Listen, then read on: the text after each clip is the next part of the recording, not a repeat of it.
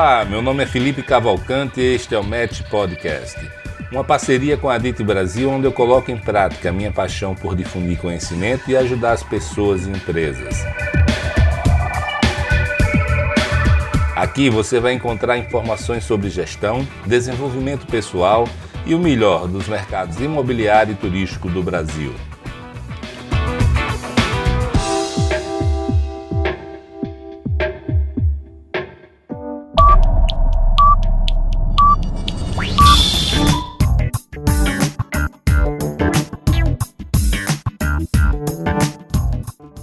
Se você não conhece, a Match Academy tem também uma newsletter chamada Fica a Dica. Ela é semanal e toda segunda-feira nós divulgamos com bastante informação útil, dicas de livros, podcasts, filmes, séries, vídeos, citações, playlists e um texto que eu faço para vocês com muito carinho. Então acesse o site www.matx.com.br e cadastre-se para receber semanalmente a newsletter Fica a Dica.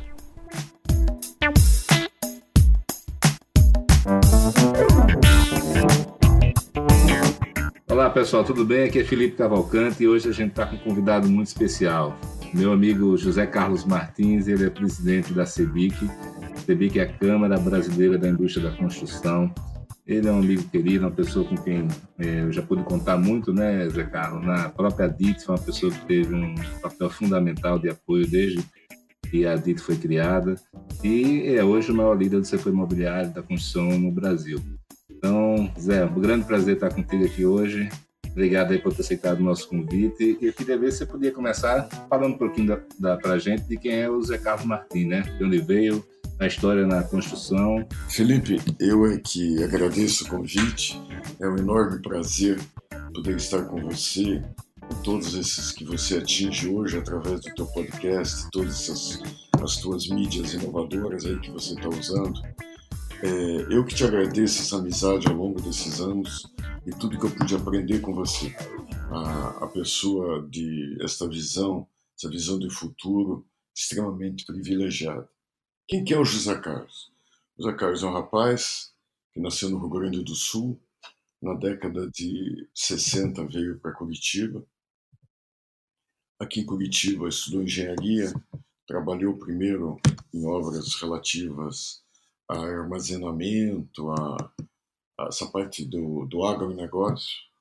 Depois montei a minha construtora, trabalhei com, com quase todo tipo de obra, obra de de habitação de interesse social, a parte de obras públicas, da ponte eu fiz e depois eu me especializei na incorporação. A partir de um determinado chamado de um amigo comum, que foi o Paulo Simão, eu fui para Brasília. E em Brasília eu comecei a me envolver nas coisas associativas, nas coisas coletivas. E isso me deu muito prazer, me dá muito prazer disso de defender o coletivo, de defender e colocar o nosso setor no devido lugar que lhe é devido. Nós temos uma participação de PIB, nós temos uma participação no emprego, nós temos uma participação que não na sociedade, na economia, que é, é maior do que aquilo que nós efetivamente representamos, politicamente, é, em termos de mobilização, e uma série de coisas desse tipo. Então eu me dediquei, dediquei a minha vida nesses últimos anos. Fazem 14 anos que eu fui para Brasília ficar seis meses, estou há 14 anos. E eu acabei me envolvendo profundamente nesses assuntos da construção. Tenho estudado muito e tenho procurado, mais do que tudo, é, criar uma cultura no setor de ter um pensamento coletivo, de ter uma função do associativismo, que somente através da união é que nós poderemos ocupar os lugares, os locais que nos são devidos. Manuel Zé Carlos, e explica para a gente aí um pouquinho é, o que é a CEBIC, né, exatamente para quem não conhece, qual é a estrutura, como ela está estruturada, inclusive sua governança, e depois explica para a gente um pouco sobre o que você falou aí da União, né? Você, a União faz a força, né? Um velho lema. E como é que você consegue fazer essa união de um setor tão disperso geograficamente, com tantos interesses setoriais distintos, né? É, por todo o Brasil? Bem, a CEBIC, em realidade, a CEBIC tem 62 anos. ela nasceu na década de 50 é, justamente para defender os interesses legítimos do setor da construção. É, quando você olha a estrutura é, em legal das nossas representações, ela é um sindicato, uma federação, uma confederação. E a construção civil, ela é um híbrido entre indústria e serviços. E ela foi, ficou no, no sistema indústria. É, o sistema indústria é sensacional com a construção, não tem nada contra. Mas existem muitos aspectos que não necessariamente sejam iguais à energia a ser destinada a um problema da construção como a um problema da indústria de transformação. Eu dou exemplo, lei de licitações. Eu dou exemplo, reforma tributária. O, imposto sobre o valor agregado não necessariamente é uma boa para o setor da construção. Então surgiu a necessidade da CEBIC. E ela surge com uma é, associação diferente das outras. Porque na CEBIC, a CEBIC, não estão ligadas empresas, e sim entidades ligadas à construção civil. Hoje a CEBIC tem 92 associados, do Iapoque ao Chuí, no mínimo um associado em cada unidade da federação. Isso é muito legal, porque você consegue representar uma amplitude muito grande do setor.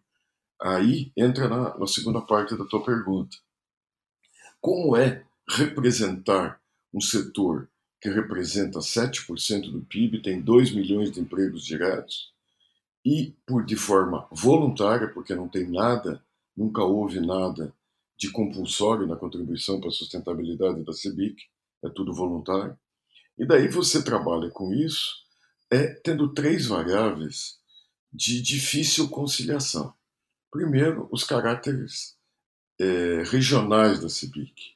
Um, uma empresa do Rio Grande do Sul geralmente não tem nada a ver com a empresa do Maranhão ou do Amazonas, como não tem nada a ver com uma da Bahia, como não tem nada a ver do Mato Grosso.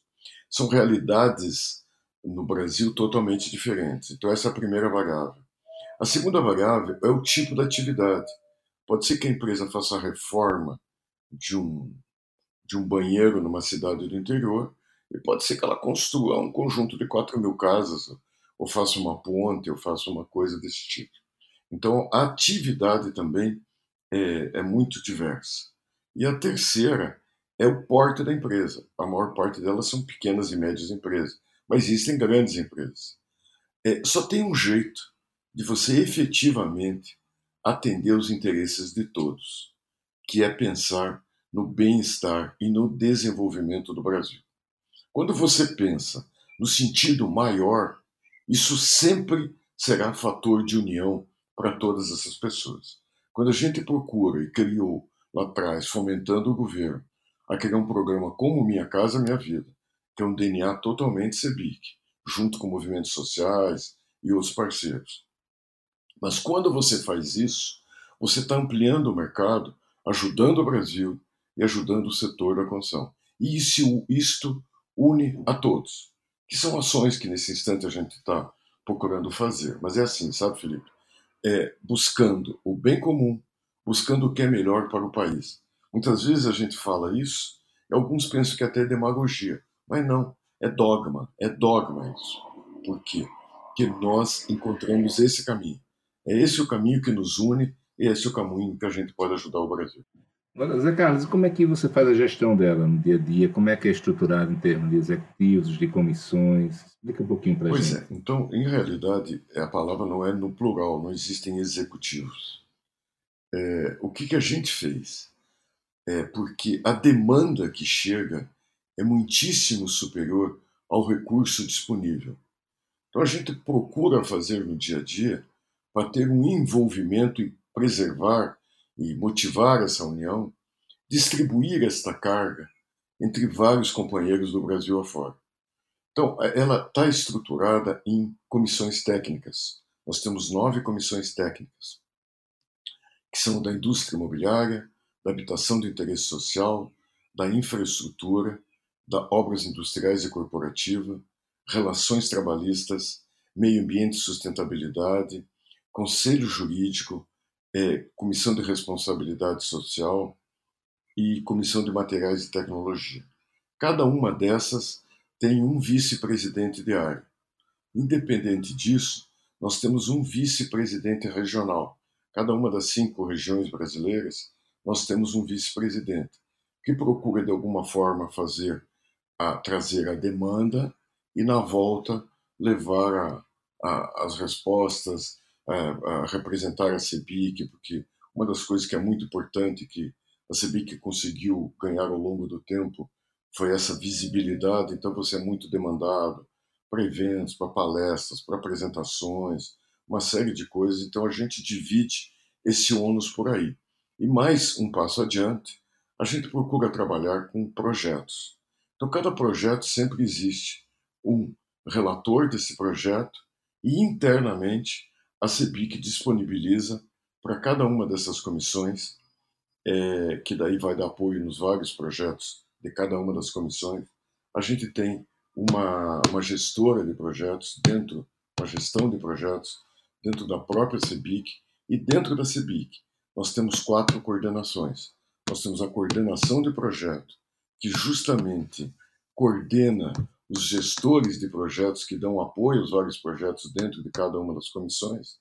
Nós temos uma coordenação de comunicação, temos uma coordenação de administrativo financeiro e temos uma coordenação de eventos.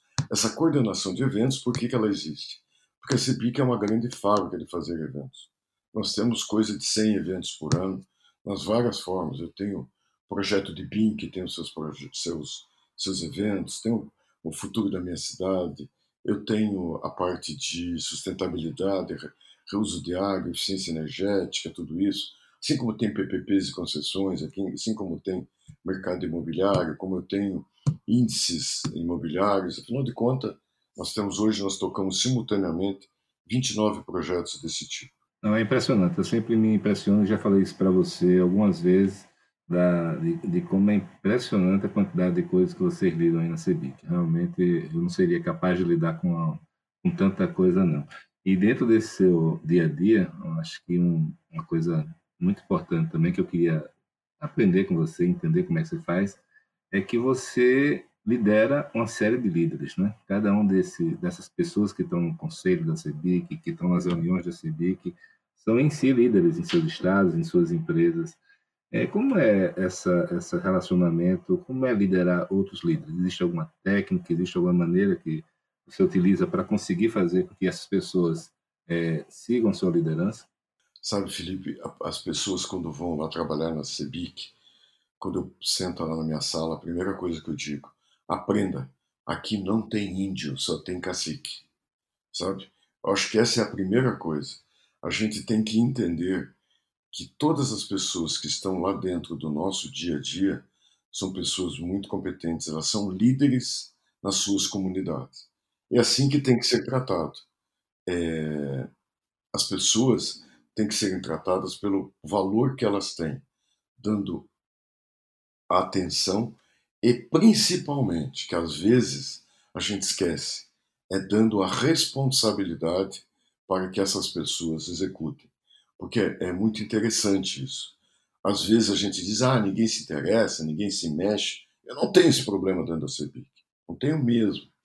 É que o que, que acontece? Você tem que dar responsabilidade para as pessoas e colocá-las à prova. E quem não quiser participar, não tem problema nenhum. Fique fora, não tem problema nenhum. Em todas as coisas na vida, você tem um ônus e tem um bônus. Né? Então, vamos dizer, você quer ficar só aqui escutando? Pode ficar. Mas você não vai participar da decisão.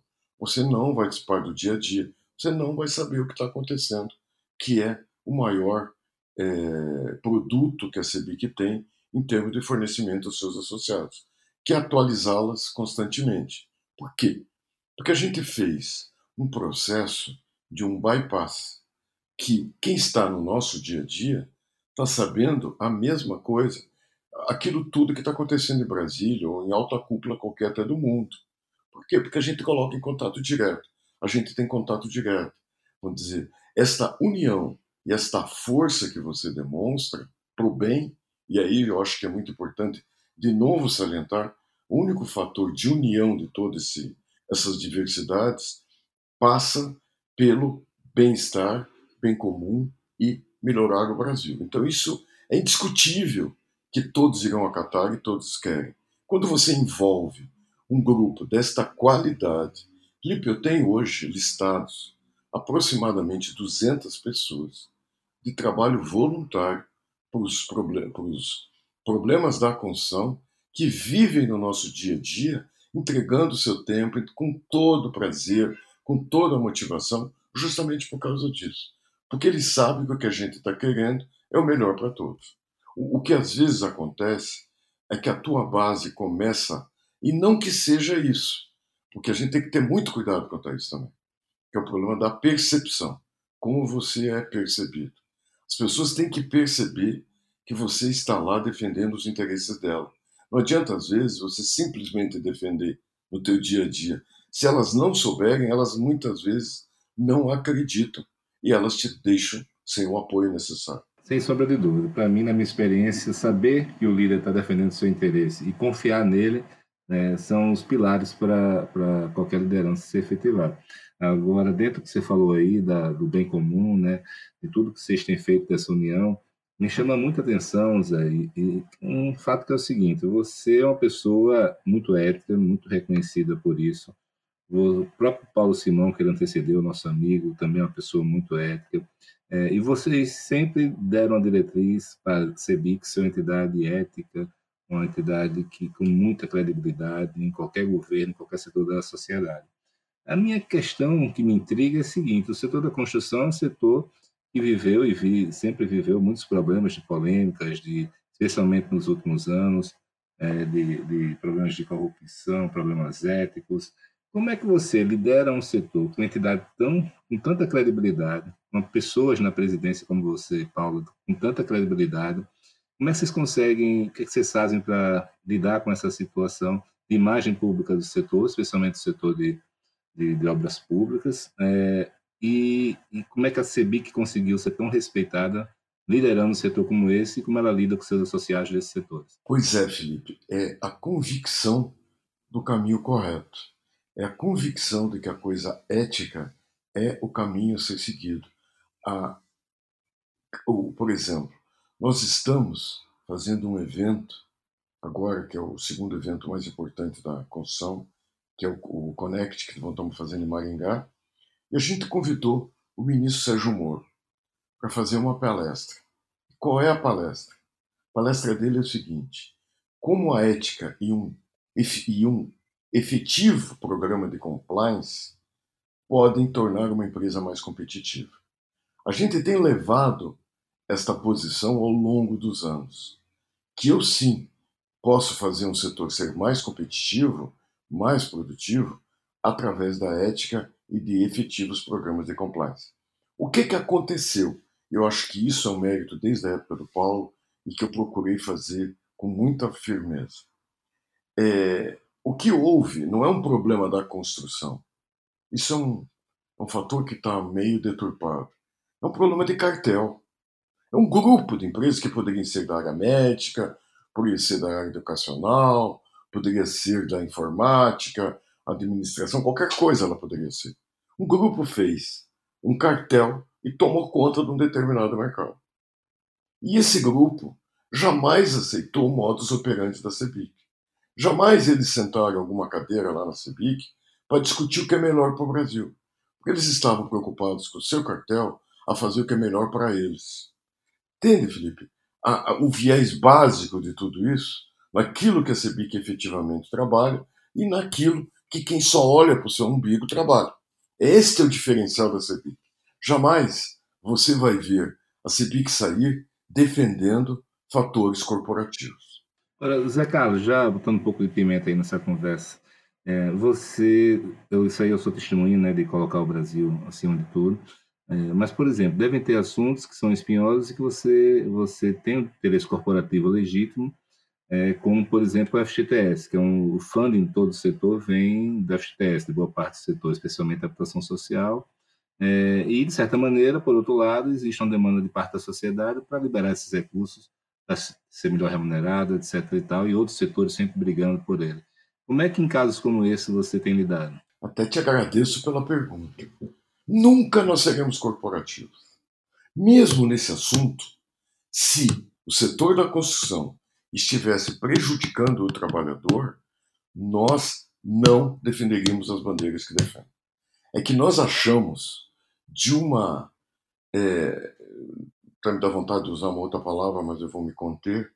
Mas realmente, a forma como tem sido isso lidado é de forma demagógica. Não é da forma que deveria ser feito. Eu vou te dar alguns números para mostrar o grau de erro que isso foi feito. Eu começo no começo do Fundo de Garantia. Quando o é, Roberto Campos, 1966, cria o Fundo de Garantia, pouca gente sabe para que, que veio o Fundo de Garantia, por que ele foi criado. E aí entra a grande primeira discussão, que ninguém fez. O Fundo de Garantia veio para acabar com a estabilidade no emprego que, que era estabilidade no emprego? O trabalhador não tinha um depósito vinculado dele. O trabalhador, quando saía da empresa e o empregador mandava ele embora, ele recebia um mês por ano trabalhado nessa empresa. Se no decorrer a empresa quebrasse ou ele pedisse para sair, por um motivo particular, ele recebia zero. Zero. Então o que, que o Roberto Campos fez? Ele disse assim: está lá na exposição de motivos da criação do Fundo de Garantia. Eu irei dar estabilidade ao trabalhador através da geração de empregos que este fundo irá dar. Esse fundo irá diminuir o déficit habitacional, irá gerar empregos na construção civil e no, na sua cadeia produtiva. Roberto Campos, 1966. 53 anos depois, resolvem mudar, sem discussão, nenhuma, nenhuma, discussão nenhuma aprofundada. E mais importante, se eu vou mudar, eu tenho que ter transição e eu tenho que ter alguma coisa para colocar no lugar. Porque hoje esse programa corresponde a 500 mil empregos. Pra você ter uma ideia. Diretos, diretos. Quando você coloca indireto induzido, dá um milhão e meio. Bom, vou te dar um exemplo simples do saque. 500 reais de saque. O é, que, que esse trabalhador vai fazer com 500 reais? Vai comprar é, bagulhos lá na Casa China. Produtos feitos lá na China. Imediatamente ele pode até aquecer a economia, alguma coisinha, no comércio. Só que, se ele tivesse sido colocado no orçamento do Fundo de Garantia, que nesse instante está parada a contratação por falta de recursos, tendo que haver remanejamento de outros setores, como saneamento e coisas parecidas, para suprir a necessidade. Né? Se tivesse sido colocados 40 bilhões, teriam sido gerados diretamente 400 mil empregos. Então eu acho que o que a gente tem que ver é o bem comum. Não dá para a gente ver olhando para o umbigo as coisas. Acabou-se isso. Então a gente tem que entender. Se a gente quer mudar esse modelo e vou botar em risco 500 mil empregos, o que, é que eu vou colocar no lugar? É, se eu quero gerar emprego na China ou quero gerar emprego no Brasil. Por quê? Porque, olha, olha sabe as palavras do Roberto Campos. Ele diz assim: eu vou gerar estabilidade através da geração de empregos no setor da construção e na sua cadeia produtiva. É muita sabedoria para ser trocada por meia dúzia de burocratas. Sabe, Felipe? Então, eu, eu, eu não tenho desconforto nenhum de defender isso, porque é convicção pessoal que está errado o tipo de atitude que foi tomada. Agora, como é que você está vendo? É, é, eu queria que você explicasse para a gente o que é está acontecendo com a FGTS, quais são as perspectivas, pelo que você está me dizendo é. aí, não é um problema das construtoras, né? atinge os trabalhadores, o, emprego, um monte de coisa. E, e, junto com essa questão do FGTS, qual é a tendência com essa equipe econômica mais liberal agora, Junto com isso, eu queria que você emendasse dizendo para a gente quais são as perspectivas de alternativas de funding. A gente está vendo muita novidade, né, essa, essa linha agora do PCA e muita coisa acontecendo, porque, na minha opinião, com essa taxa de juros estruturalmente mais barata, muita coisa vai mudar. Né? Estou correto ou não? Perfeito, perfeito. Eu acho, Felipe, que quem disser nesse momento o que, que vai acontecer não sabe de nada. Sabe? Eu tenho certeza que quem disser e tiver incertezas, esse é que está sabendo das coisas. Por quê? Porque é uma mudança tão grande, tão grande, tão grande, que é inacreditável. O fator IPCA, que não vamos chamar de IPCA, vamos falar é, uma, um reajuste pelo atualização por índice de preço, não por TR, isto já é uma revolução no Brasil. Infelizmente, alguns interesses que serão é, combatidos com o índice de preço acabam é, tirando a, o valor dessa mudança que foi feita. Deixa eu, deixa eu tentar explicar. Eu, pessoalmente, fiz uma simulação. Um apartamento que eu vendi em julho de 2004. Não, desculpe, em julho de 1994. Qual seria o desempenho dele por IPCA e por TR daquele período até agora? O IPCA tem o menos pagamento em termos de valores nominais. É que as pessoas esquecem que a TR já foi 35%. Quando a inflação explode, você acaba tendo que puxar TR, por quê? Porque senão some o depósito da caderneta de poupança. Mas não dá para a gente acreditar que o fundo de caderneta de poupança seja o fundo, diferente do FGTS. O FGTS tem um outro erro, que depois eu, eu vou citar. Uma caderneta de poupança é muito pequena perante a demanda e a necessidade de crédito imobiliário no Brasil. E aí sim você tem que ter uma taxa de juro de mercado é, suficientemente atrativa para que o crédito imobiliário é, decore. O Brasil tem um percentual de financiamento relativo ao PIB, que é medíocre relativo a países como México, Chile, não tem nem metade. Bem, é, o, o, o, que, que, o que, que vai ocorrer com uma estabilização de preço e com o IPCA? TR é um índice que ninguém acredita porque ele é manipulado. Eu sempre brinco, Felipe, que é como se alguém vai lá no cassino. Alguém entra no cassino e vai jogar na roleta.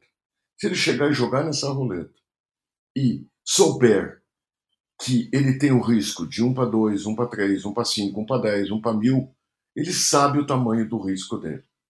O que ele não concorda é entrar e jogar um número na roleta e depois o dono da roleta diz o número que vai ser sorteado. Que é isso que acontece com a TR. Porque a TR é a média do, do, da, da, da, da remuneração de CDBs e coisa e tal, com um fator redutor, que isso é caneta. Então ninguém quer, ninguém compra papel TR.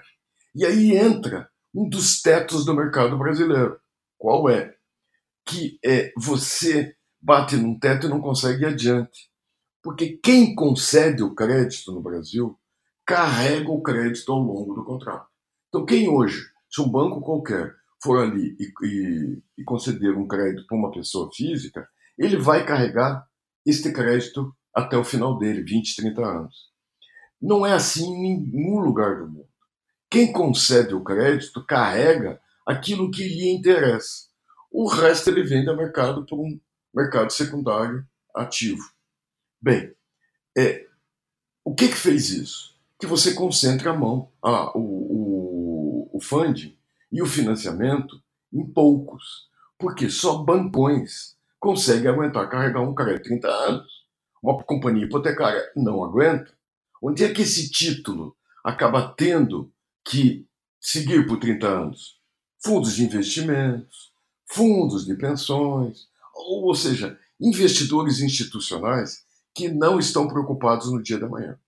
Bem, só que esses institucionais não entram no cassino e apostam num número que o dono da roleta depois vai dizer quanto vai dar.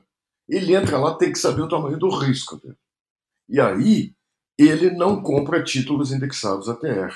Com isso, você criou uma distorção enorme em termos de mercado brasileiro.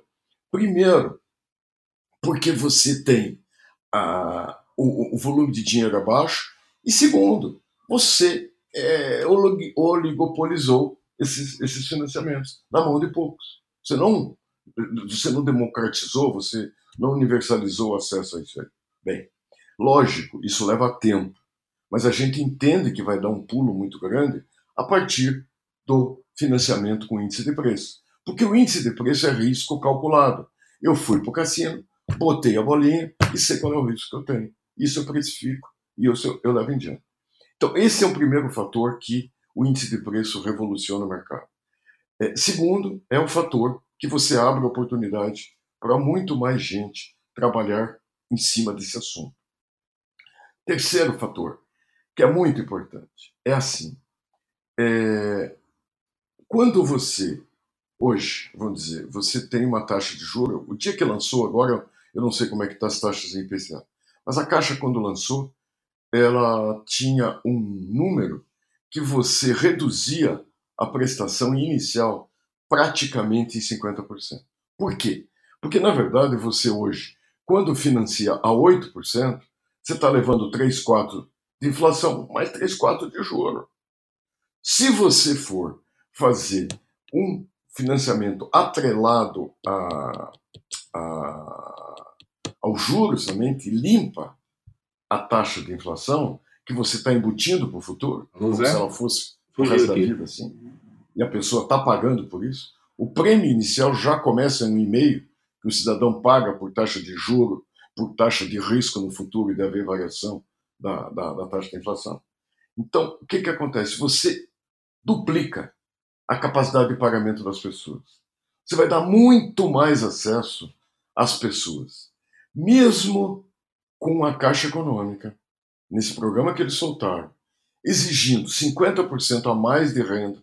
O comprometimento antes era 30, agora é 20. Ou seja, 10 em cima de 20 eu estou aumentando em 50% a, capacidade, a, a exigência de renda da pessoa. É, 50% dos financiamentos hoje são IPCA. Porque as pessoas perceberam que elas podem fazer duas coisas. Uma, elas podem comprar um imóvel, podem acessar o imóvel. E segunda, elas também podem pagar a mesma prestação que pagariam e reduzir o prazo para praticamente a metade. Então, existem muitas mudanças. Como será o apetite de fundo de pensão? Como será o apetite de investidores institucionais? Como o dinheiro estrangeiro pode entrar aqui para esse tipo de mercado? Existem tantos pontos de interrogação e tudo o que precisa ser feito para azeitar esse caminho que tem um caminho enorme a ser seguido e que a gente está trabalhando quanto a isso. Zé Carlos, outra pergunta que eu queria saber dentro desse assunto ainda é o seguinte: é, você está vendo alguma sinalização de algum novo programa é, habitacional ou medida, fora as, as, já anunciadas, que podem impactar o setor imobiliário? É, o que eu vejo é um governo é, meio paralisado no assunto de programa, de formas. A gente tem defendido muito que o programa Minha Casa Minha Vida ele é um pedacinho de um grande programa de habitação de interesse social. O Minha Casa Minha Vida ele trabalha com o fator aquisição, mas você tem uma série de outros outras formas diferentes que você pode dar acesso à moradia para as pessoas. É o conceito de moradia no, no sentido mais amplo definido lá pela ONU. Você pode ter locação social, você pode ter leasing, você pode ter loteamento, você pode ter revitalização de centros urbanos, tem uma gama enorme. O que a gente percebe é meio que um imobilismo de governo devido ao fato do foco de é, política econômica. E isso, nós temos feito muitas críticas, porque o Brasil já poderia ter decolado mesmo sem dinheiro e mesmo sem dinheiro do governo, sem dinheiro do Estado brasileiro, e é, poderia ter decolado numa série de programas. Esse caso, por exemplo, do Fundo de Garantia é um exemplo típico. Eu quero um fator imediatista para acelerar comércio, gerando emprego na China, ao invés de gerar um emprego bom, que é um emprego de investimento aqui no Brasil. Então, é, a gente não vê grandes novidades, mas sim nós estamos trabalhando junto ao governo, de alguma forma, mas principalmente perante o Congresso, que nesse aspecto tem muito mais sensibilidade, para tentar criar um programa habitacional que é, gere frutos no futuro.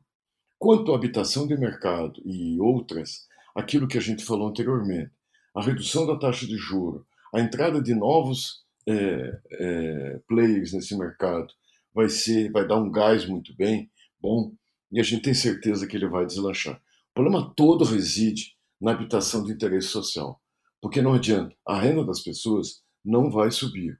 Pode até gerar mais emprego no futuro, mas ela não vai subir de tal forma que permita elas acessarem. Então você tem um componente chamado imposto. É, desculpe, você tem um componente chamado subsídio, que ele demanda é, é, fôlego no orçamento geral da União. Este fôlego não é possível da forma que está hoje. Então, medidas estruturais como desvinculação, como redução do custo do Estado, elas são vitais para que esse mercado possa voltar a, a, a ser ativado. E agora existe na prática um grande risco que é a reforma tributária. A reforma tributária é capaz de você triplicar o custo de imposto para uma habitação de interesse social. Isso seria um desastre imediato. Se a gente Explica para a gente melhor isso aí. O que, que ocorre? É, no, na reforma tributária, você está tributando o valor agregado. Existe uma, uma, uma necessidade de se olhar corretamente esse ponto. Por quê? Porque eu não posso analisar somente o ICMS e o ISS, PIS e COFINS. Por exemplo, o setor da construção tem ITBI, tem IPTU, tem um monte de outros impostos que não incidem sobre outras cadeias produtivas. Quando eu tributo o valor agregado, o nosso setor, por ser um grande gerador de emprego e por agregar um terreno que não te gera crédito, vai explodir a taxa. Hoje você paga no regime especial tributário 4%. Você passará a pagar 25%. Só que daí diz, ah, mas você te acredita do que veio antes. Só que nós não temos crédito. Para tentar explicar para as pessoas que não estão muito que não dominam esse assunto, é o seguinte: como será feito o imposto daqui para frente? Para todo mundo, para todo mundo.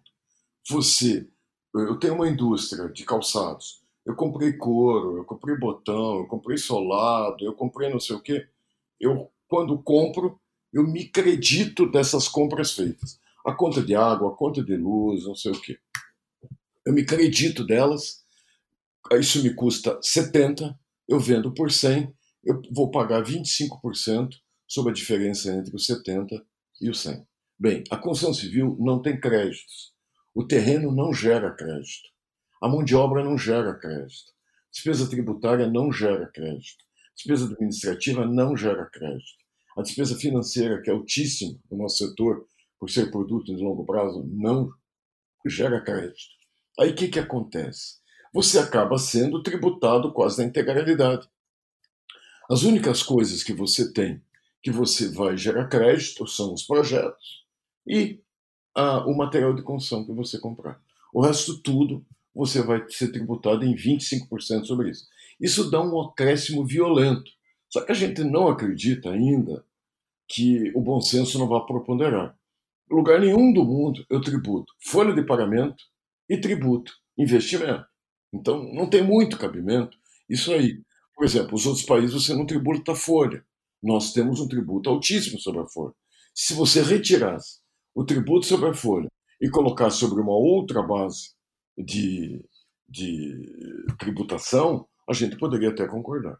Mas é, é isso que você falou, não é bom senso o bom senso deve imperar. Né? Mas, mas, nas conversas que você tem tido com, com o governo, você tem sentido terreno fértil para o bom senso?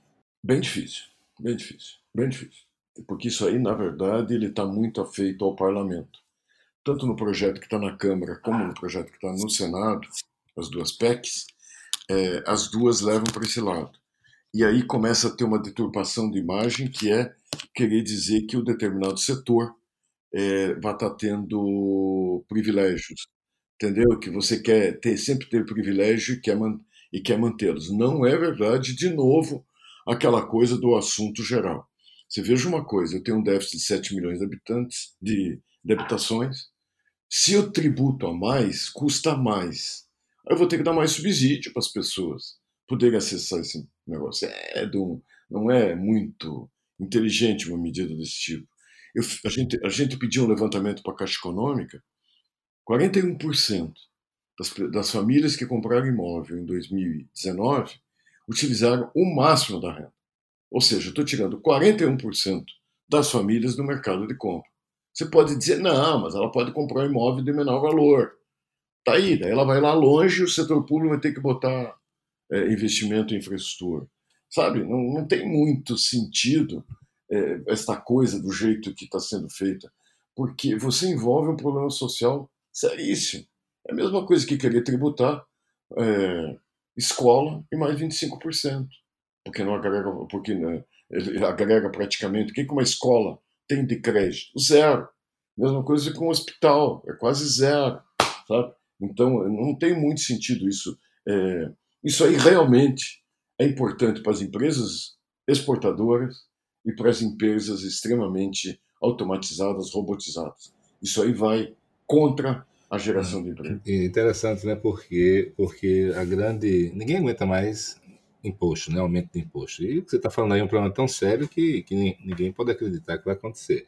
Agora, para isso não acontecer, você tem que se articular com o governo federal, com o legislativo, como você falou. É, e aí eu queria fazer uma pergunta para você, porque eu vejo a maior atuação da CEBIC, sem sombra de dúvida, é a representatividade política do setor da construção e do imobiliário é, aí em Brasília. A quantidade de, de, de, ações que se executam, de monitoramento de legislações é, é brutal, né? E ao mesmo tempo, se, ou seja, isso aí é, é, a questão seria mais ou menos como um lobby do bem, né, que vocês fazem. É, eu queria lhe perguntar sobre isso, né? O lobby é uma, é uma questão tão tão difamada aí, mas todos os setores do Brasil, do mundo, eles têm que defender seus interesses legítimos perante o, o governo e o, e o legislativo. É, qual é a sua opinião sobre essa regularização do lobby? Ou a maneira, e qual é a maneira que vocês fazem isso para não cair naquela vala comum é, do lobby tradicional e, e, que tem uma imagem ruim? Vamos lá. É, tem coisas no Brasil que é impressionante como você, quando dá um nome, dá certo ou dá errado. Né? Eu vou dar um exemplo, a lei de licitações. Se a lei de licitações, o projeto não chamasse básico, chamasse projeto de engenharia, todos os problemas praticamente estariam resolvidos de projeto. Porque ao chamar de básico, apesar de exigir um projeto completo, ele, por se chamar básico, todo mundo acha que entrega um pedaço de papel e está resolvido. O lobby é a mesma coisa. O lobby é a coisa mais legítima que existe. Esse governo, quando entrou, é... quando entrou, eu me simpatizei muito com a com o debate que eu tive inicial com o Paulo Guedes, e que ele dizia o seguinte: o executivo tem que executar, o legislativo tem que legislar. E a função principal do legislativo é o orçamento. Ao invés, ele tem que entrar lá do dia 1 de janeiro a 31 de dezembro, está discutindo quais são as prioridades da, da sociedade brasileira. E não tem outra forma de ser feito isso que não é sendo o diálogo, conversa, a, colocando perante os, os, os parlamentares as demandas dos vários setores da sociedade. E daí, quem tiver as melhores demandas é que são priorizadas pela sociedade brasileira, porque eles, na verdade, são, os, é, são as pessoas que foram eleitas para isso, para decidir sobre isso. E a sociedade pressiona eles. Então, isso é legítimo, isso é democrático. É assim que as democracias funcionam. Só que isso todo mundo chama-se lobby. Só que no Brasil entendeu-se que é aquele cara que vai lá buscar emenda por um esquema que foi montado por alguém, né? Na área de educação, na área de saúde, na área de construção, em qualquer outra área. Bem, o que a gente acha sobre o lobby, dois fatores. Ele é imprescindível para a democracia brasileira. Ele é imprescindível. A gente tem, só que tem alguns pontos ele tem que ser feito à luz do dia, ele tem que ser feito com holofotes em cima, nada de coisas escondidas. Este é um primeiro ponto.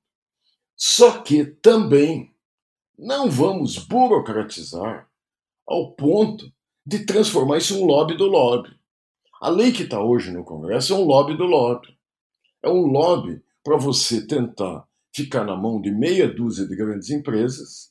O grau de exigência é tamanho que você fica na mão de meia dúzia de grandes empresas para fazer esse tipo de coisa. Então não dá, a gente não, não é, não vamos, não é possível aceitar uma coisa dessa. Tem que ter um equilíbrio, tem que regulamentar, tem, mas tem que ter um equilíbrio do que hoje é feito e de como deveria ser feito. Agora você falou sobre a questão de licitações, né? Eu queria aprofundar um pouco a conversa nesse sentido.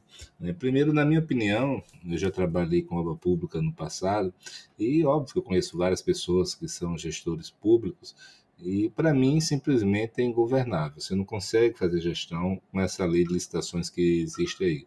Eu mesmo já fui convidado no passado para exercer cargos públicos e uma das principais razões que eu também nunca nem cogitei, né, entre outras, é porque você não tem nenhuma condição de, de, de contratar, de comprar, ou seja, é, o ritmo da execução é totalmente diferente das travas da lei de licitação. Dito isso, eu queria saber de você é, o que é que essa lei de licitações está mudando, o que é está saindo de melhor, o que é está saindo de pior, o que é que não, não está sendo alterado é, para o setor de construção. Deixa eu te dizer, é, ela tem avanços, mas ela persiste em alguns problemas que, de novo, são aquelas coisas de falta de vivência real, sabe? Eu vou citar uma, que é o seguro. A CEBIC fez um trabalho a respeito de obras paralisadas, 4.700 obras. Nós, com a Lei de Acesso à Informação, solicitamos ao Ministério do Planejamento, à época. O Ministério do Planejamento nos enviou a listagem. Nós fomos nos canais oficiais ver as condições das, das obras, situação que estava, motivação de paralisação. Ou seja, nem entramos no mérito se aquela motivação que estava escrita ali era real ou irreal. Bem, quando você entra agora na lei de licitações, com uma salvação do mundo, é o seguro. Porque a alegação é: o seguro nos Estados Unidos, não importa quem vai contratar a obra, ele tem que chegar com o seguro de 100% da obra. O problema é que os Estados Unidos há 100 anos vem trabalhando em cima disso. Ah, mas tem que fazer no Brasil porque daí se dá um jeito. O que, que acontece? O problema no Brasil hoje, por que seguro não funciona? É porque existe uma, um princípio básico no seguro que diz o seguinte: quem deu origem não pode ser o beneficiário. Se alguém chegar e tocar fogo no seu carro, seguro não vai pagar aquele carro como perda total. Porque é óbvio, não todo mundo que tivesse com um carro mais velho, fora de preço, tocaria fogo e receberia o dinheiro. O que, que ocorre com as 4.700 obras analisadas? Quais são os maiores fatores de paralisação? Falta de pagamento, qualidade do projeto, licenciamento ambiental, desapropriação. Todos esses fatores não são ligados ao contratante. Desculpe, ao contratado. São ligados ao contratante. Então é ele que está dando origem, que está dando causa ao, à paralisação. É ele que está dando causa ao problema. Nenhum seguro no mundo vai parar isso. O que, que nós estamos? Estamos tentando tapar o sol com a peneira. Ao invés de criarmos um, uma situação de. Ao invés de nós criarmos uma, uma solução para os problemas estruturais que são esses, eu entro para o seguro. E isso aí só vai conseguir uma coisa: voltar a ter cartel. Por quê? Porque é muito pouco a empresa que pode dar 30% de garantia no seguro. Principalmente no mercado segurador como o Brasil, que exige garantia de um para um praticamente. Então, vamos dizer, uma empresa vai conseguir pegar muito pouca obra, pegar uma, duas obras. Não tem, não tem condição maior do que isso. Então, isso vai diminuir enormemente a concorrência e vai fazer com que o Estado brasileiro pague mais caro por suas obras. Então, a lei de licitações nos preocupa porque, de novo, aquilo que sempre se faz no Brasil. Quando se faz uma lei, quando se faz uma mudança qualquer, eu olho pelo retrovisor. É o caso do FGTS. O FGTS está olhando para o passado quando a remuneração era baixíssima. Só que este ano, a maior remuneração dos mercados normais é do FGTS. Deu 6,18. Eu quero saber qual é a outra aplicação que deu 6,18. E aí ficam contando historinha que estão fazendo coisas para melhorar o rendimento do, do trabalhador, o que é uma farsa, não é verdade?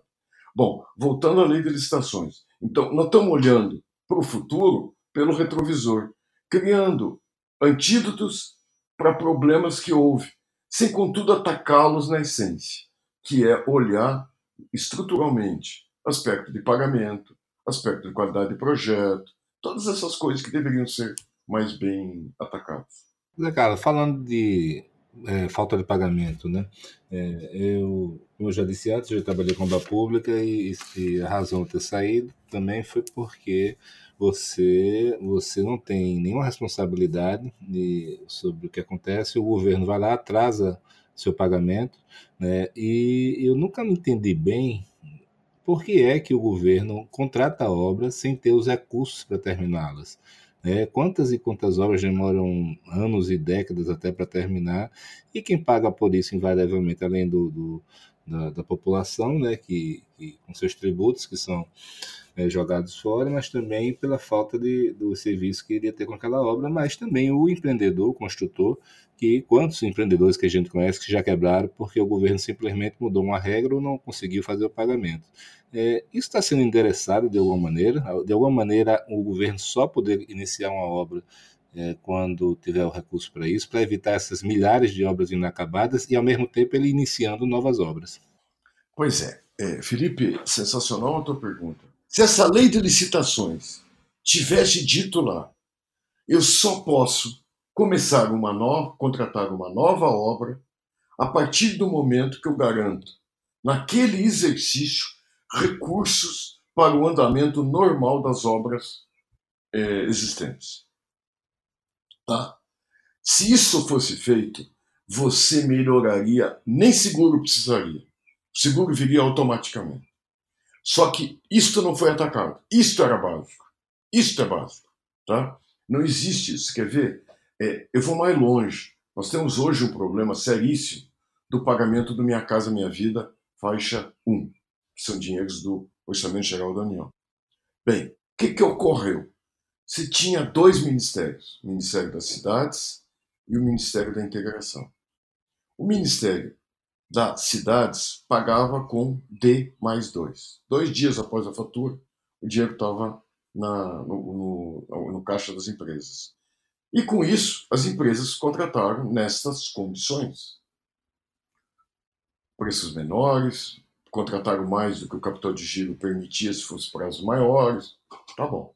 Aí você tinha o Ministério da Integração, famoso por restos a pagar, famoso por atraso de 180 dias, 200 dias, coisa desse tipo. Coisa inaceitável numa, numa economia moderna. Bem, quando você juntou os dois, além da falta de dinheiro que efetivamente existe pelos contingenciamentos, existe uma outra, o Minha Casa Minha Vida, hoje, por estar em um caixa único, ele está pagando os atrasos do Ministério da Integração.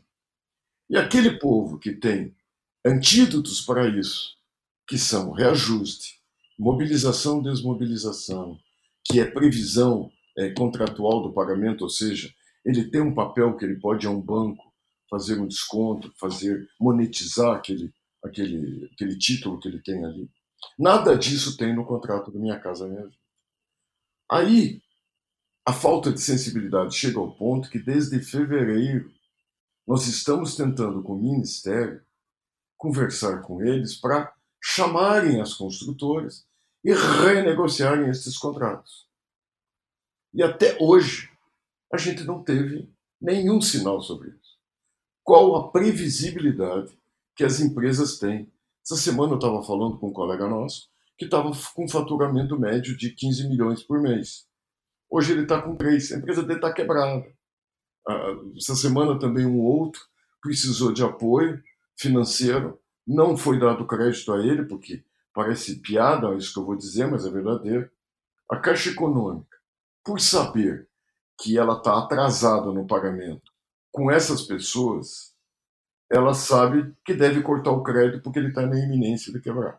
Então, a, a, a, empresa, o pouco crédito que tinha, ainda fica sem, porque ela passa a ser um risco. Por quê? Porque quem deve para ela não vai pagar, não está pagando em dia. Então, é, é, é um assunto muito delicado, que infelizmente esse, às vezes, fica nebuloso com a função do cartel. Tem nada a ver uma coisa com outra.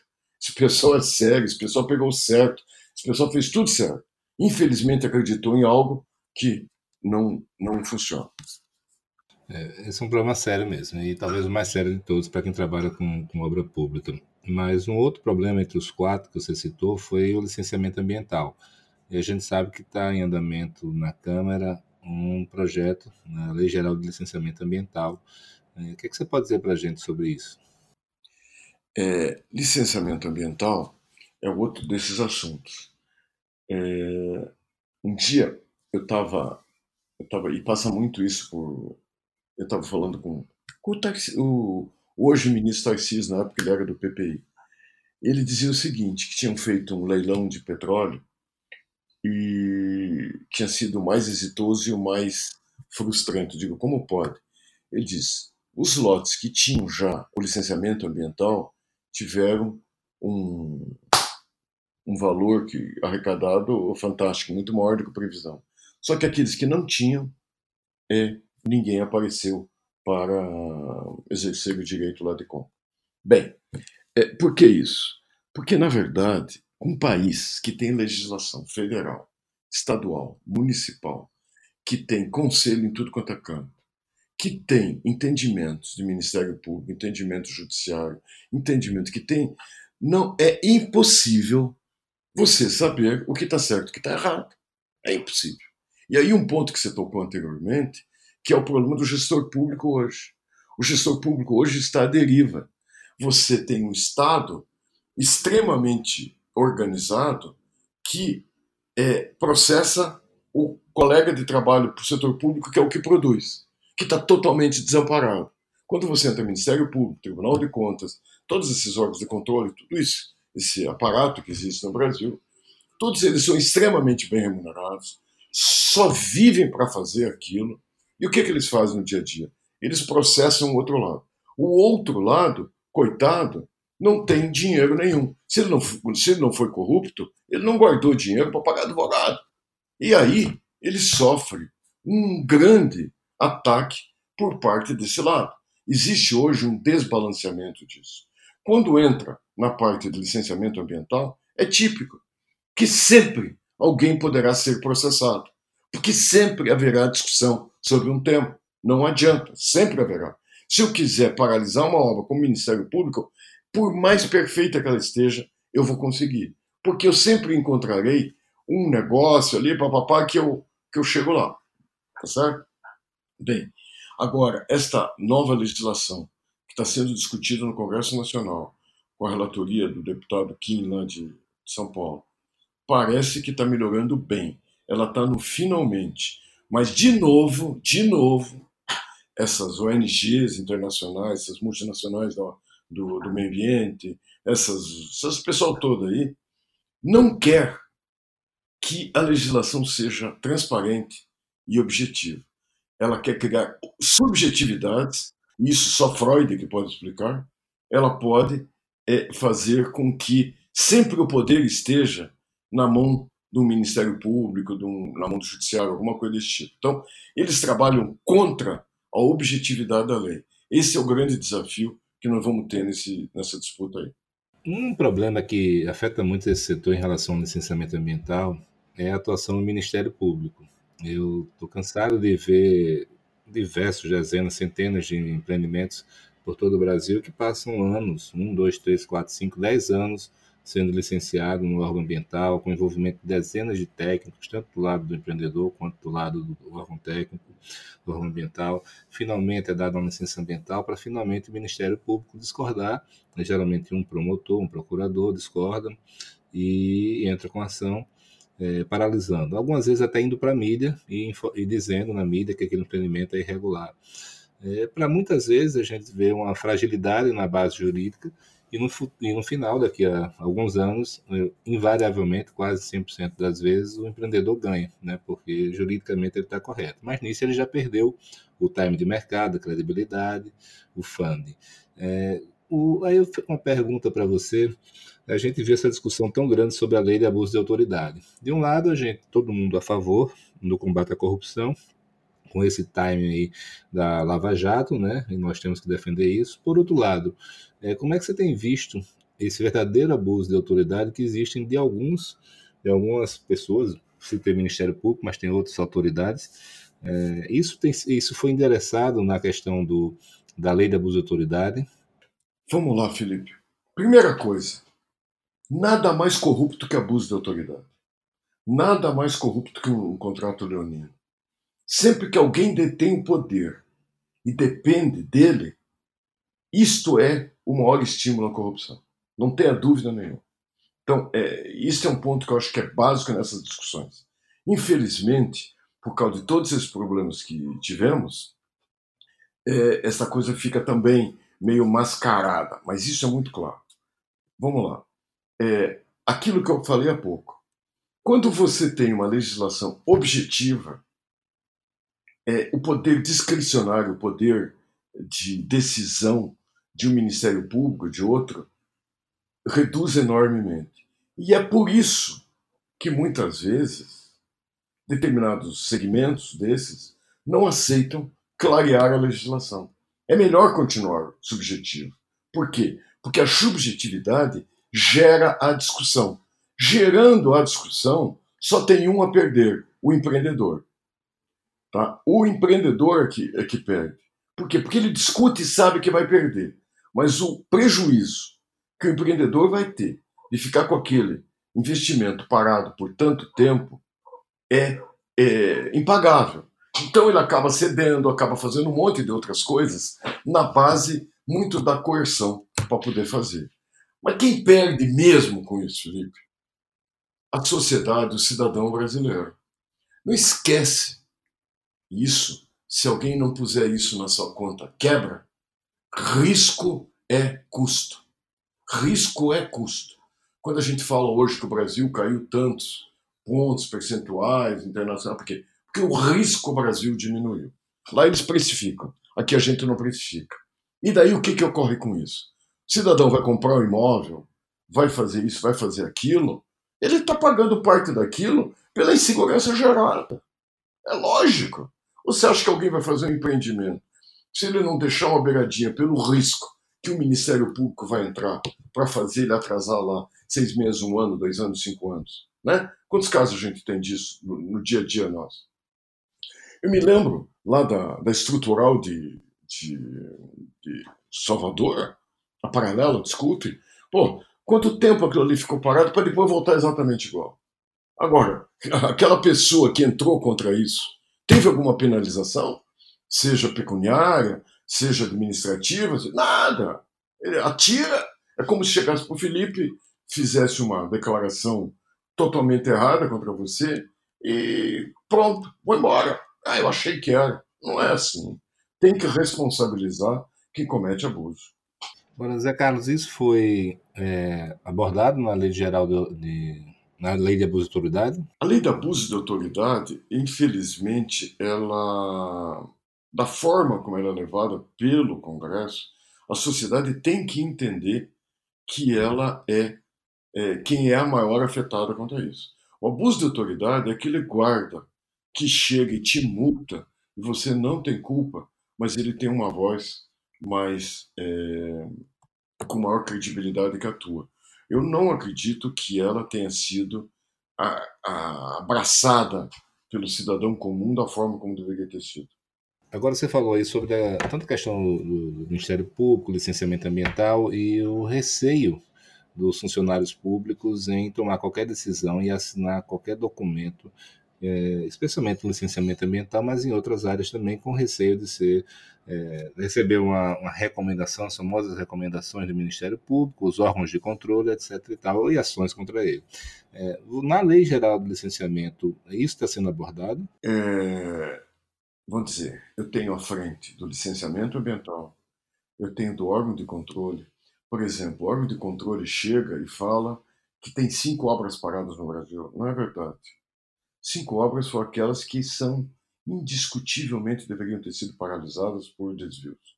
Eu falo da obra lá do interior do estado de Alagoas, que um, um, um auditor do, do, Tribunal de Contas manda um ofício para o prefeito, para o funcionário, o gestor, e diz assim: você é responsável pelo sobrepreço disso aí, você vai pagar do seu CPF. Então, a pessoa lá que é correta, séria, não não foi corrupto, não juntou para pelo amor de Deus, vamos mandar parar esse troço. Então, existem milhares pelo Brasil afora. Esta, este ponto, Felipe, é um ponto a ser discutido, que é o que se chama apagão de canetas. Sabe? É um apagão de canetas. Que a gente tem que discutir mais fortemente. Ele melhorou, agora com a entrada do governo Bolsonaro, é, teve no ano passado uma, uma, uma, a lei das leis, que os advogados chamam, que é uma lei de 1940, ela foi aditada, que ela rege como as leis podem ser feitas e foram criadas algumas regras. Existiam dois itens lá. Uma delas é, é muito engraçado como a lei tem que dizer isso, né? Uma é que o Estado deve prover assistência para o seu funcionário. Se por acaso aquilo ali tiver dolo ou é, erro grosseiro, que é o termo usado lá, sim, esse funcionário vai ter que ressarcir o Estado. Outra coisa é assim, se eu tomei uma decisão hoje, por um entendimento de hoje, ou por uma falta de entendimento de hoje, e que eu tomei esse entendimento, no futuro eu não posso ser processado porque mudou o entendimento. É uma coisa óbvia. Se hoje eu estou falando contigo aqui, no, gravando esse podcast, é, não é crime, daqui a um ano torne-se crime, eu não posso ser processado no futuro por isso. Então, é, serão duas coisas. Só que, infelizmente, o presidente Temer é, vetou esses dois parágrafos e agora eles voltaram num decreto. E eu te confesso que eu nem sei, estamos tendo tantos problemas por aí que a gente está cuidando do dia a dia. Eu não tenho uma, uma volta, um resultado do dia a dia, se ela está funcionando ou não está funcionando. Mas hoje, via um decreto presidencial, estaria resolvido. Entendi. E outra coisa sobre os órgãos de controle, como o TCU, né? É, a minha impressão é que por ter, pelo nosso sistema, né, não, não favorecer que os responsáveis sejam penalizados, há um inchaço muito grande no, na atividade e-mail, nos órgãos de controle. Eu fico vendo essa paralisia que existe, por exemplo, coisas que eu não entendo bem. O, o Tribunal de Contas, aparentemente, você precisa apresentar para ele antes de, li, de licitar ou de ir para frente com a obra, para ele aprovar previamente, né? quando isso é uma atividade do Executivo, na minha opinião. Você, vocês estão tendo algum tipo de evolução no diálogo com ele, seja na parte legal, seja na parte de relacionamento institucional? É, vou te dizer, Felipe, o nosso relacionamento com órgão de controle, com o Ministério Público, tudo isso é, é ótimo, não tem um problema algum. Tá? Até pela credibilidade, por tudo isso que a CEBIC construiu ao longo das suas seis décadas de existência. Mas isso não quer dizer que a gente concorde. É, acontece assim. É, como eu vou te dizer? É, hoje existe uma hipertrofia desses órgãos. Por quê? Porque a gente desviou do foco. Ficou muito confortável para o órgão de controle entrar na minúcia do meio, esquecendo que o que importa é o fim. É mais ou menos eu fazer um processo judicial e só entrar nas, nos pontos ligados ao processo, ao processamento não ao resultado final da causa. Então hoje a gente vive este dilema. Hoje você burocratiza muito o meio, isso atrapalha demais a, o desenvolvimento das coisas e também gera muito mais questionamento, porque óbvio, eu estou entrando no mérito do parafuso, eu estou entrando no mérito do vale transporte. Aí de repente estava numa planilha sem vale transporte, só teve 90, aí isso é sobrepreço. Então, coisas desse tipo, é, coisas desse tipo, é um problema seríssimo. Tá? Eu vou te dar um, um exemplo que, que a gente está discutindo aí. Quando você faz uma linha de transmissão de energia elétrica, eu digo quanto eu vou transmitir, de onde até onde eu vou transmitir e os critérios técnicos da transmissão. Ponto. Onde eu ponho a torre, isso, aquilo, aquilo outro, não entro no mérito. Bem, quando eu vou fazer uma estrada, e aí quem ganha? Quem ganha é quem der o melhor preço. A partir daquelas condições. Projeto, tudo isso é responsabilidade do, do licitante. Bom, Quando eu vou fazer uma estrada, o projeto exige onde que põe placa, onde que põe a curva, como é que é isso, como é que é aquilo, como é que é aquilo outro. É lógico. Se eu tiver liberdade de uma linha de transmissão botar as torres onde me interessa, certo? Eu faço da melhor maneira possível, com melhor qualidade, ou seja, uso inteligência para fazer aquele investimento. Quando eu estou engessado e eu troco a placa do ponto A para o ponto B, eu não estou cumprindo o projeto, aí vem de cai de pau em cima de mim. Aí precisa 500 mil pessoas para me fiscalizar. E que se dane se essa estrada está matando gente porque não ficou pronta. Compreende, Felipe?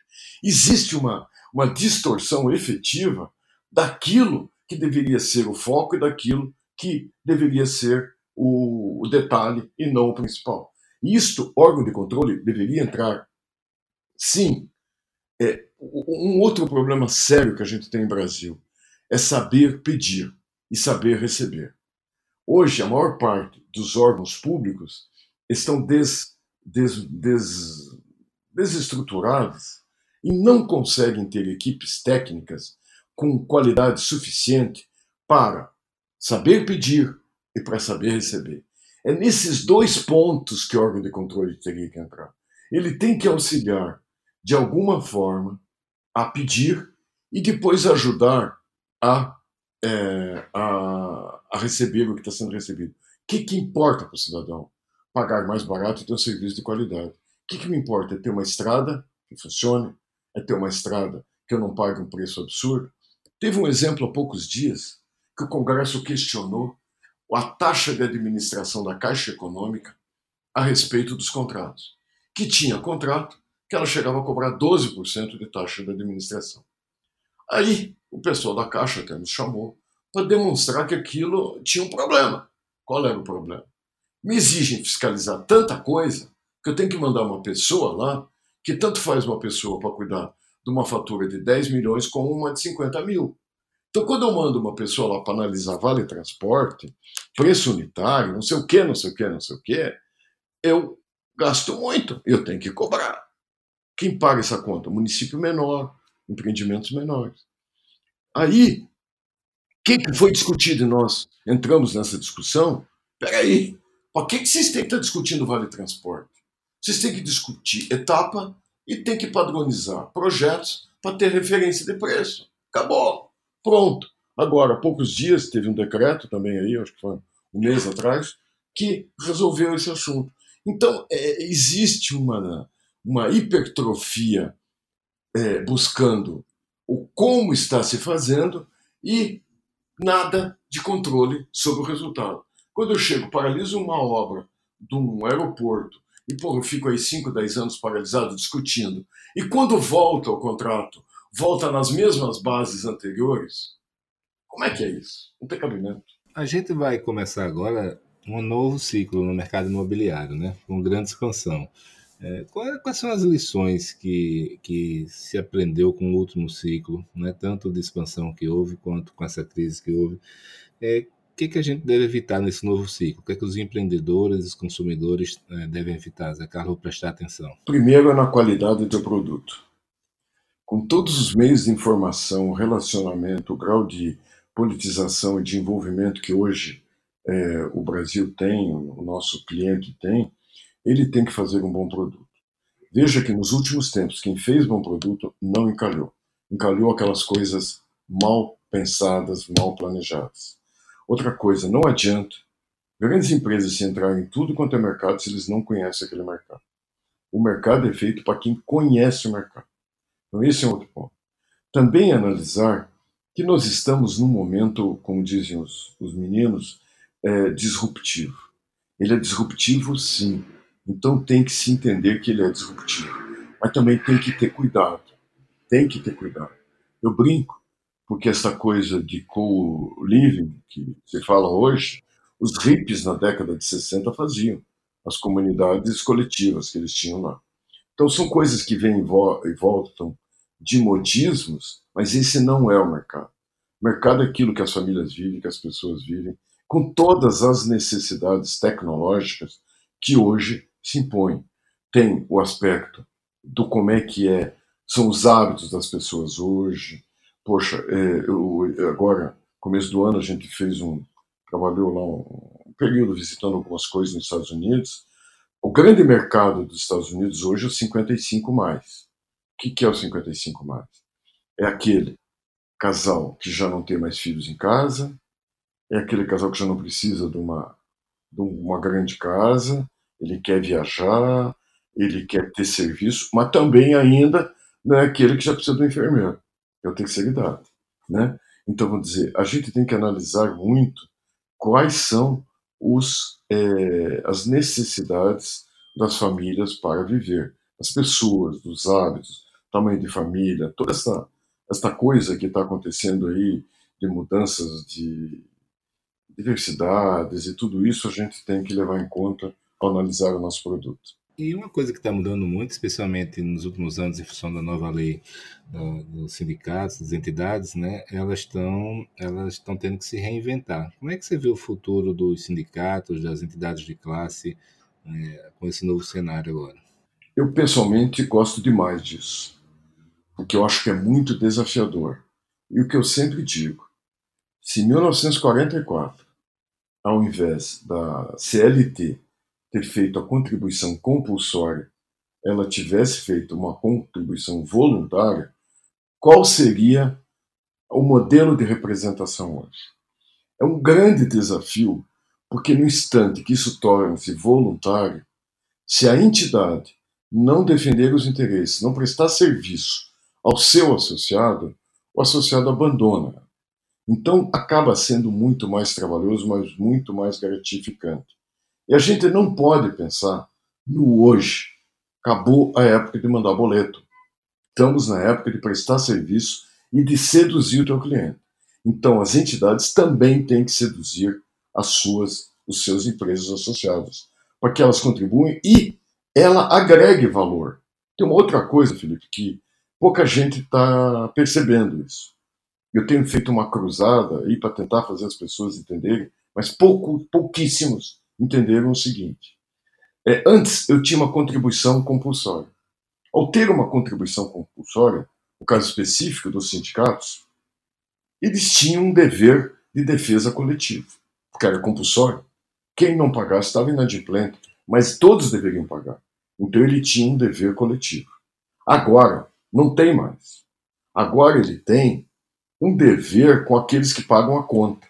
É óbvio que quem não paga a conta não pode ter o mesmo benefício de quem está pagando a conta. Então, isto é uma coisa que as entidades deveriam perceber e trabalhar muito em cima disso. Porque existem muitas empresas que se aproveitam das entidades. E, na, e em realidade, não apoiam no dia a dia. Não ajudam, não fazem com que ela cresça. Só se aproveitam.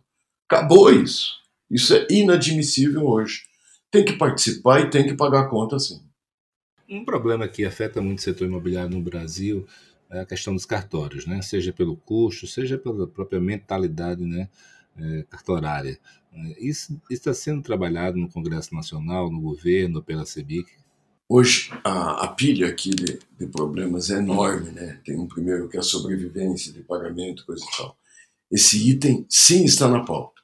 Nesse instante está sendo, tem com aquilo que eu falei inicialmente, que a CIBIC trabalha por projetos. Quem cuida desse assunto dentro da CIBIC é Aristóteles, ex-presidente do Sinduscom do Espírito Santo. É, mas ele é um fator estrutural muito importante. Isso ainda é um dos resquícios das capitanias hereditárias. Né? Isso não tem sentido, uma coisa dessas, onde não haja concorrência. Não é possível eu ter um trabalho desse tipo, né, que eh, eu não tenha concorrência. E tudo aquilo que me fizer de mal feito, eu sequer posso reclamar, porque depois sofrerei retaliações. Isso é um assunto que tem que ser revisto, sabe, Felipe? Não sei se imediatamente, por causa da, da pauta grande de, de itens que tem por aí, mas brevemente isso vai ter que entrar na pauta fortemente.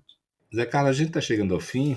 E eu queria fazer uma pergunta para você sobre o, o que é que mais lhe deixa orgulhoso, né? Do que é que você se orgulha é, nesse período todo de dedicação à CEBIC? Quais foram as legislações ou conquistas que, que você vai deixar como legado aí para o Brasil? Não é demagogia, mas o que mais me orgulha é ter conquistado tantos amigos no Brasil afora.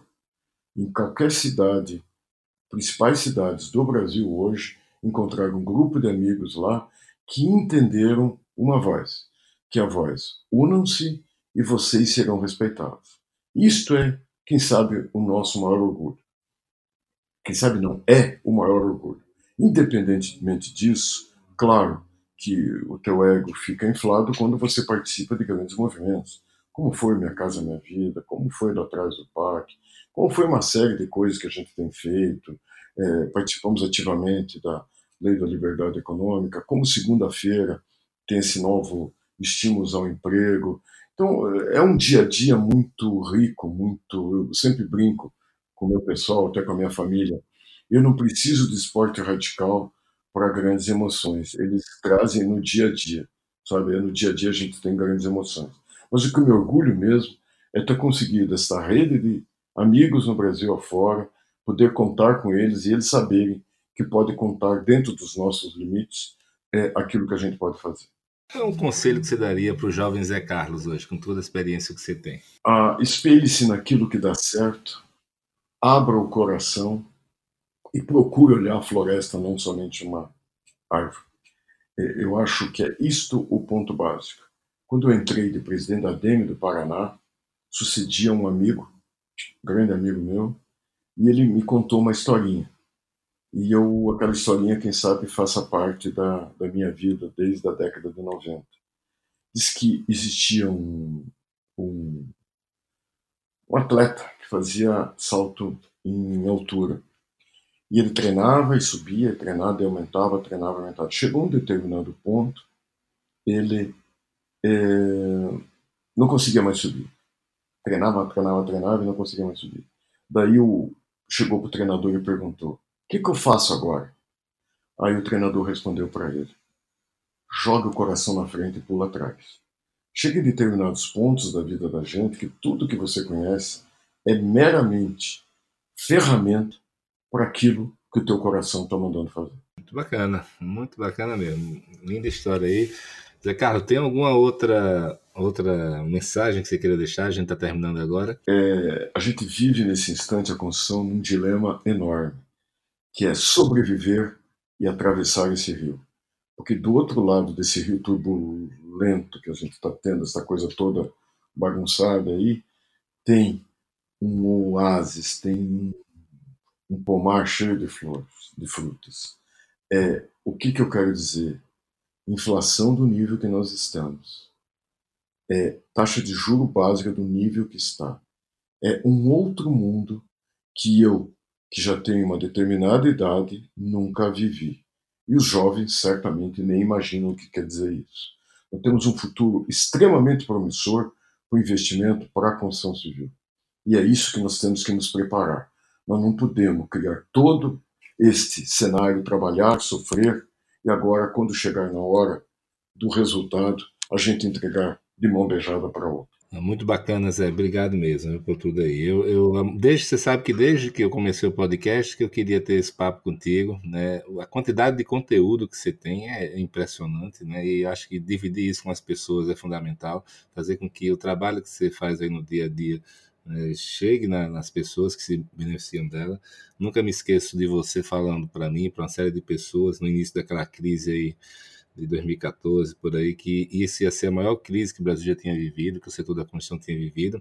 Eu mesmo olhava para você, não, não é possível, não está exagerando. E a gente viu o que aconteceu. Então é muito bacana ouvir isso tudo de você, essa gama de conhecimento. E parabéns por tudo que você tem feito, tem muito motivo aí para se orgulhar. Obrigado por tudo que você tem feito pela gente, viu? Obrigado, Felipe. Obrigado a todos que têm a paciência de nos escutar. Obrigado mesmo a oportunidade de poder transmitir um pouco para essas pessoas que às vezes não têm tempo na correria de pagar a folha de pagamento no final do mês, né? Como é que a gente faz para chegarmos lá na frente vitoriosos? Abraço a todo mundo. Valeu, abração.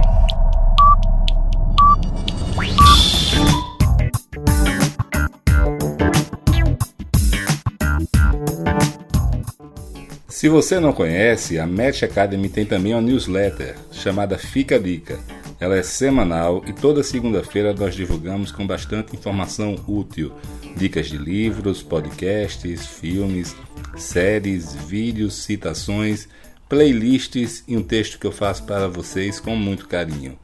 Então acesse o site www.matx.com.br e cadastre-se para receber semanalmente a newsletter Fica a Dica.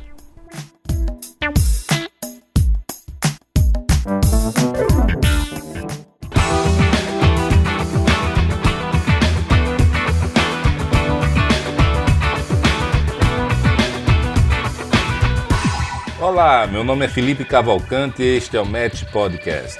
Uma parceria com a DIT Brasil, onde eu coloco em prática a minha paixão por difundir conhecimento e ajudar as pessoas e empresas. Aqui você vai encontrar informações sobre gestão, desenvolvimento pessoal e o melhor dos mercados imobiliário e turístico do Brasil.